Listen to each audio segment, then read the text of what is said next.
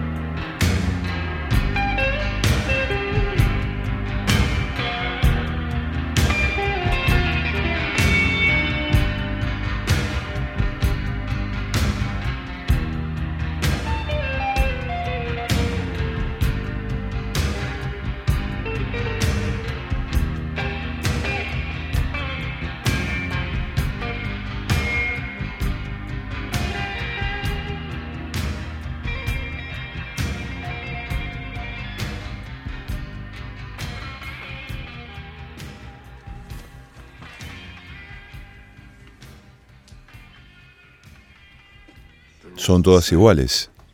Así es. Más de 4.000 fotografías del mismo sitio, la esquina de la tercera con la séptima avenida a las 8 de la mañana. 4.000 días seguidos con toda clase de clima. Por eso nunca me voy de vacaciones, tengo que estar todas las mañanas en mi sitio a la misma hora, cada mañana en el mismo punto a la misma hora. Nunca he visto nada parecido. Es mi proyecto. Lo puedes llamar el trabajo de mi vida.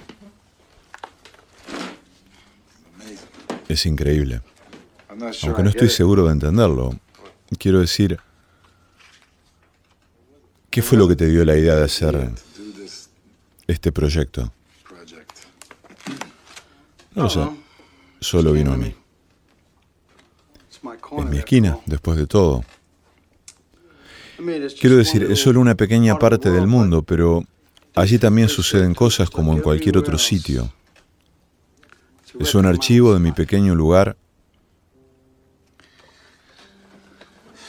Es un poco abrumador.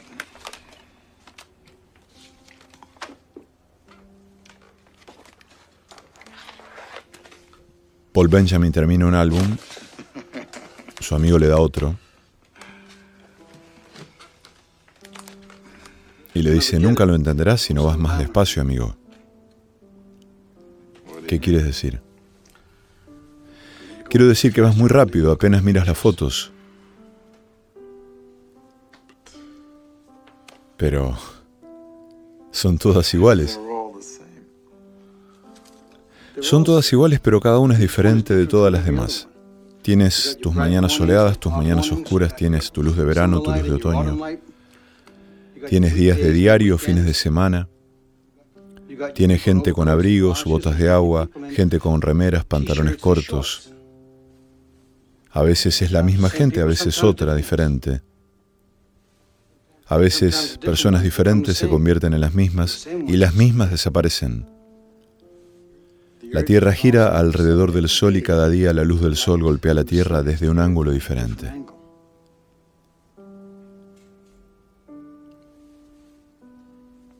Le explica Oggy Wren a Paul Benjamin, Harvey Keitel a William Hart. Así que más despacio, ¿eh? Es lo que yo recomiendo. ¿Sabes cómo es? Mañana y mañana y mañana. El tiempo se arrastra a su paso mezquino.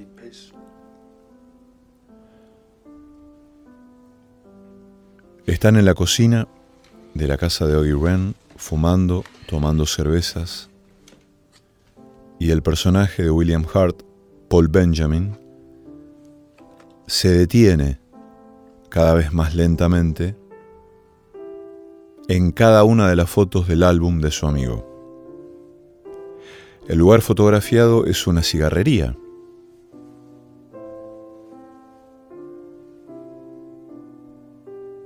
Una esquina fotografiada todos los días a la misma hora.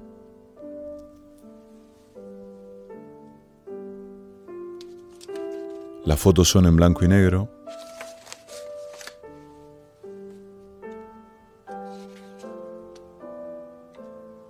Los dos amigos miran hasta que de pronto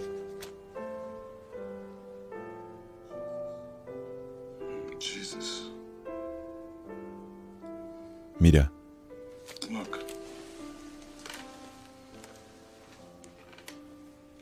Es Helen. Sí, es ella. Está en unas cuantas fotos de ese año.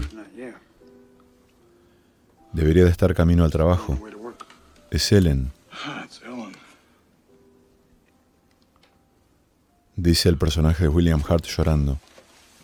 Mírala. Mira mi pequeña.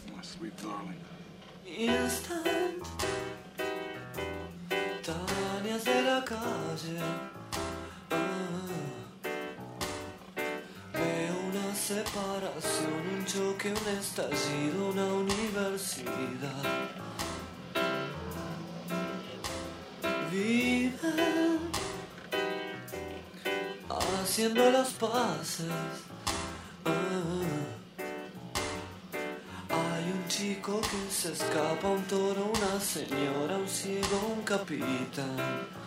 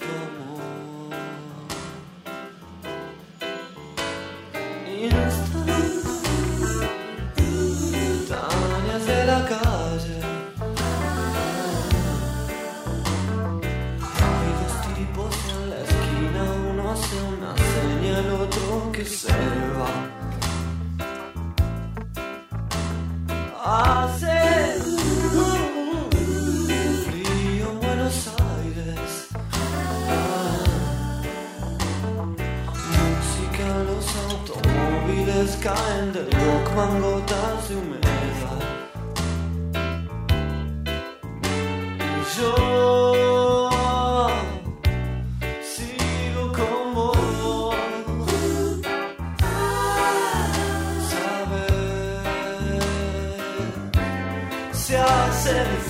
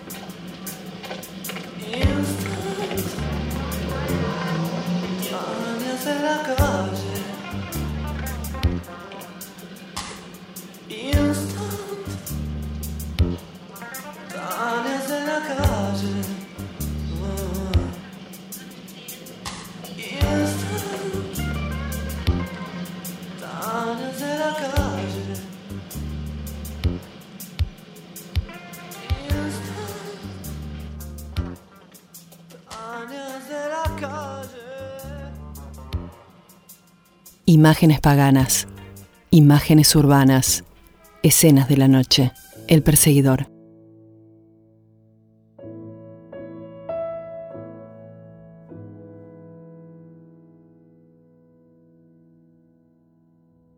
Compartimos este, mm, este momento de esta película que se llama Smoke y que se tradujo al castellano como cigarros. Ahora que lo pienso, no es una traducción tan desatinada, hay peores. Aunque em, el título original, si lo tradujéramos al castellano, sería humo, smoke. Aunque la palabra smoke también se refiere al verbo fumar, con lo cual la traducción y la mm, simplificación, si se quiere, en la palabra cigarros no es menos poética. Volvimos a compartir este momento tan, tan poético de la película porque hace unos días murió William Hart y escribió Marcelo Escalona. Soy de una generación que cree que todo lo que pasa en un film o en un libro es verdad, o peor, más que la verdad. Porque la ficción es superadora de lo visible, lo informado o lo conocido. De algún modo, como creyentes, pensamos que lo que está en la película o en la novela vivirá para siempre. Algo de la historia de la cultura nos da la razón si se piensa en Shakespeare, Dante o Cervantes. Para algunos de nosotros, el cine o la novela son una especie de cielo, un sitio fantástico, improbable, infinito, que sin embargo conservará siempre la memoria de los gestos, del sentido, de la bondad o la belleza. ¿Qué mandarías al futuro como legado de la humanidad incluso para presentarnos a los extraterrestres? Una de las cosas que yo mandaría sería la escena de cigarros de Wayne Wang, cuyo guion es de Paul Oster, donde William va pasando aburrido las 4.000 fotos de hoy Ren en Brooklyn a las 8 de la mañana hasta que encuentra a Helen, su mujer que ha muerto asesinada pero que está viva en la foto, igual que él, que William Hart, que ayer ha muerto pero está vivo en la película. Y si queda lugar en la nave a Marte, mandaría también la celda de Manuel Puig, El beso de la mujer araña, donde Molina Hart seduce a Reggie Juliá y gana el Oscar, y esa callecita de Montmartre donde Macon Leary Hart chista en el límite de sus fuerzas, el último taxi donde va Gina Davis, la última mujer que puede amarlo. Los modernos ya somos viejos y todavía creemos que los buenos no mueren, sino que van al espejo. El cine es un espejo, uno como el de Alicia, de Carol, para deslizarse del otro lado, algún lugar donde seguirá sucediendo esa escena increíble, un plano secuencia de 15 minutos donde William Hart escucha, solo escucha, de Harvey Keitel, el más bello cuento de Navidad de la historia, uno donde todos somos hermosos perdedores.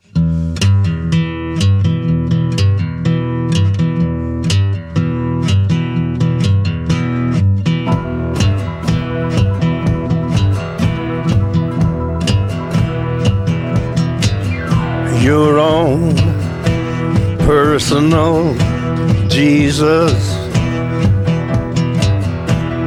someone to hear your prayers, someone who cares. Your own personal Jesus,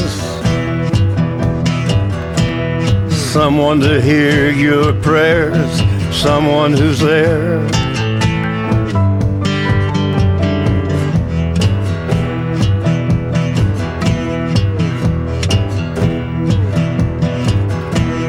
feeling unknown and you're all alone, flesh and bone by the telephone.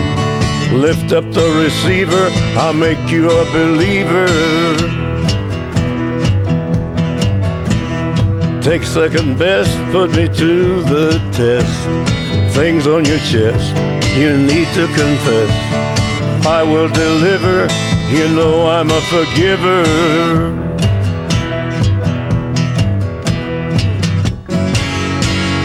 Reach out and touch faith.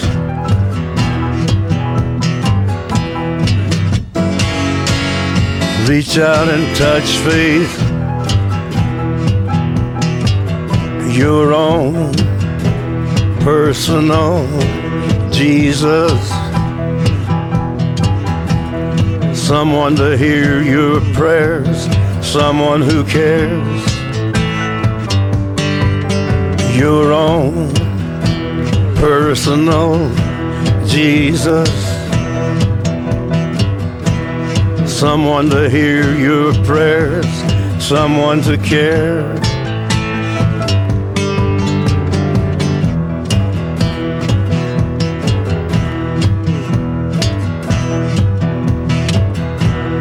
Feeling unknown and you're all alone, flesh and bone by the telephone. Lift up the receiver, I'll make you a believer. I will deliver, you know I'm a forgiver.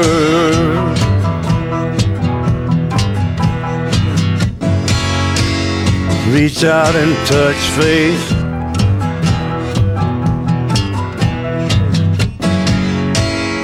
Reach out and touch faith.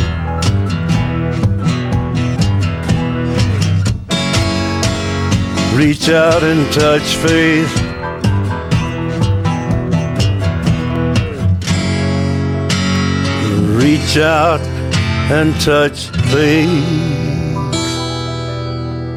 De día te perdés, en la noche te encontrás. El perseguidor.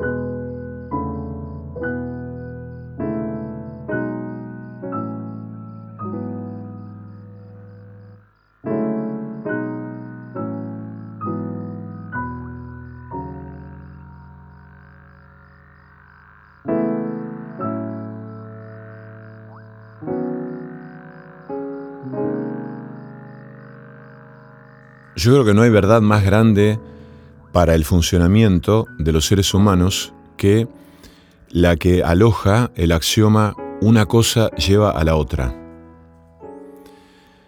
Es una frase em, dicha muchas veces eh, en, en tono de humor o en un tono risueño para justificar algo. Una cosa llevó a la otra para justificar algo maravilloso o algo terrible. Como la famosa frase que em, pronunció un, un expresidente argentino cuando, interpelado por determinada situación, dijo, pasaron cosas. Em, es parecida o es pariente, pero no es lo mismo, ¿no? De hecho, tanto eh, se institucionalizó esa frase que bautizó un programa de radio eh, en una radio de Buenos Aires, que va todas las tardes, conducido por un, por un economista. Pasaron cosas, ¿no?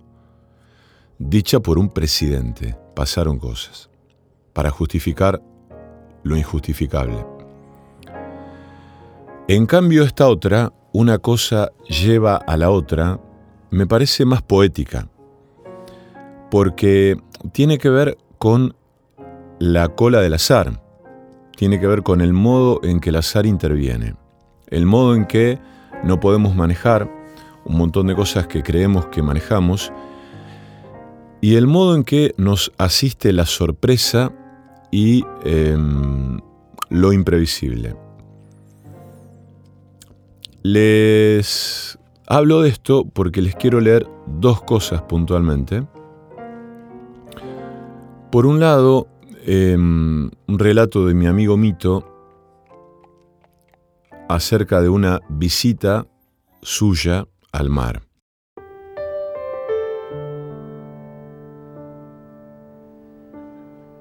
El mar, la mar. Creía, en el mar no se podía nadar que las olas te arrastraban haciendo imposible todo intento, que el mar te tragaba, por dichos diseminados con espanto. A un tío, hermano de mi padre, asiduo a Necochea, con su familia, lo tuvo que sacar un bañero. Se ahogaba, lo tragaba el mar. Marcas que quedaron para siempre. El mar. Visité el mar, jugué en el mar, nadé en el mar. Como no creía que iba a poder paralelo al oleaje en pleamar y perpendicular atravesando la marea. Vi jugar a mis hijos, a mis nietos, y eso me hizo feliz, inmensamente feliz. Mar de felicidad. Miré el mar caminando a su lado pleno de energía. Me acordé, se queda oyendo como un ciego frente al mar, y pienso en el amigo justo, cuasi ciego en sus últimos días, frente al mar de la eternidad que lo tragaba pacíficamente. Miré el mar al atardecer, en la noche, con los cuerpos cansados, desde un colectivo, esa inmensidad, esa vastedad verde, azul, minada de misterios de vida. Miré el mar con viento, viento de mar, tormenta de arena, enseguecedora, paradójicamente en La Serena. Mar es mujer, la mar, esa gran cuna mecedora, me dijiste. Tiziano, nieto, diez años, pasa horas en el mar, meciéndose. Seguramente le trae recuerdos cercanos, mar del vientre marino, materno, a todo nos pasa sin que lo sepamos o lo sabemos sin darnos cuenta. El mar ocupa el 70% de la superficie terrestre. El líquido ocupa el 70% del cuerpo humano. En el mar nació la vida planetaria. Mar es madre. Mar es Dios. El mar golpeó en mis venas y libró mi corazón. Pedro Aznar. En el cuerpo de tus ojos veo el mar. En el cuerpo del mar veo tu mirada. Mito Moñi.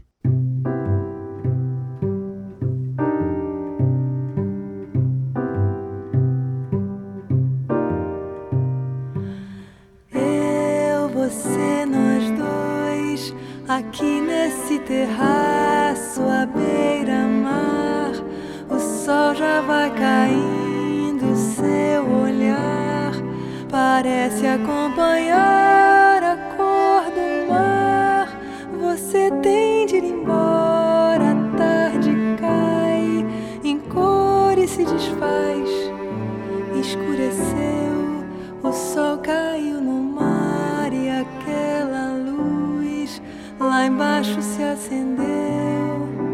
Você e eu.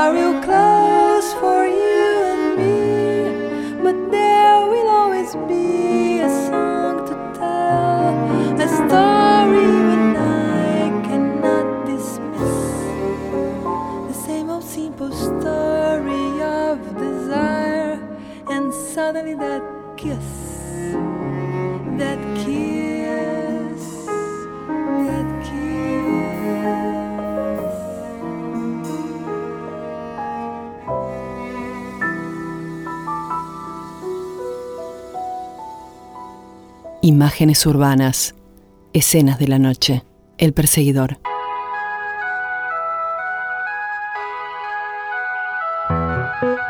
Ignacio, ¿quién es el mejor jugador de fútbol? Ponelo, ponelo, ponelo, ponelo, ponelo.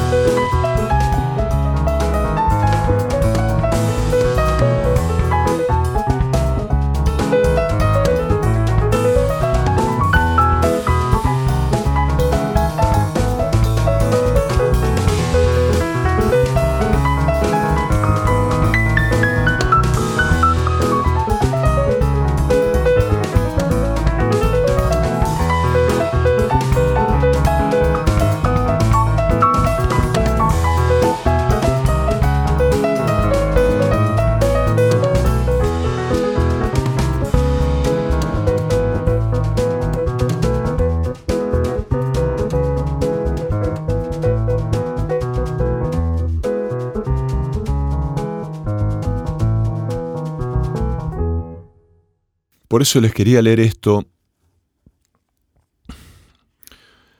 de Gilles Deleuze, Francis Bacon, Lógica de la sensación. Las cosas nunca pasan allí donde se cree que van a pasar, ni por los caminos que se esperan. ¿Qué es exactamente un encuentro con alguien? ¿Es un encuentro con alguien o con animales que vienen a poblarlos, con ideas que los invaden, con movimientos que los conmueven, con sonidos que los atraviesan? ¿Y cómo separar esas cosas? Eso no es nada mientras que no se sepa reconocer realmente ese conjunto de sonidos repetidos, de gestos decisivos, de ideas secas y ardientes, de una atención extrema y de una cerrazón repentina, y de sonrisas que se presienten peligrosas en el mismo momento en que uno siente su ternura. En tu rostro y en tus ojos siempre se ve tu secreto. Pierde tu rostro. El amor está en el fondo de los cuerpos, pero también en esa superficie incorporal que los hace surgir. Hacer de un acontecimiento, por pequeño que sea, la cosa más delicada del mundo, justo lo contrario de hacer un drama o una historia. Todo acontecimiento es una llovizna.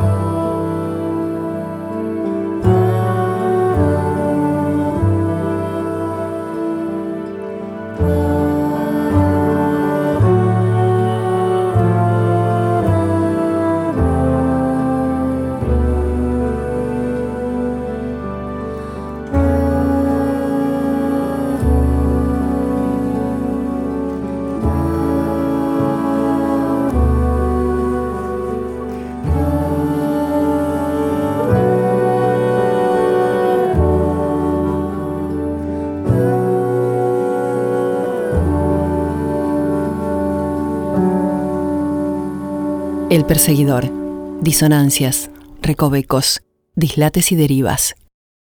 En el, en el mensaje que me envió Mito con, con su poema, eh, me habla del mar, de su estadía en el mar, me pone mar negro porque él a mí me dice negro. Hay mucha gente que me dice negro.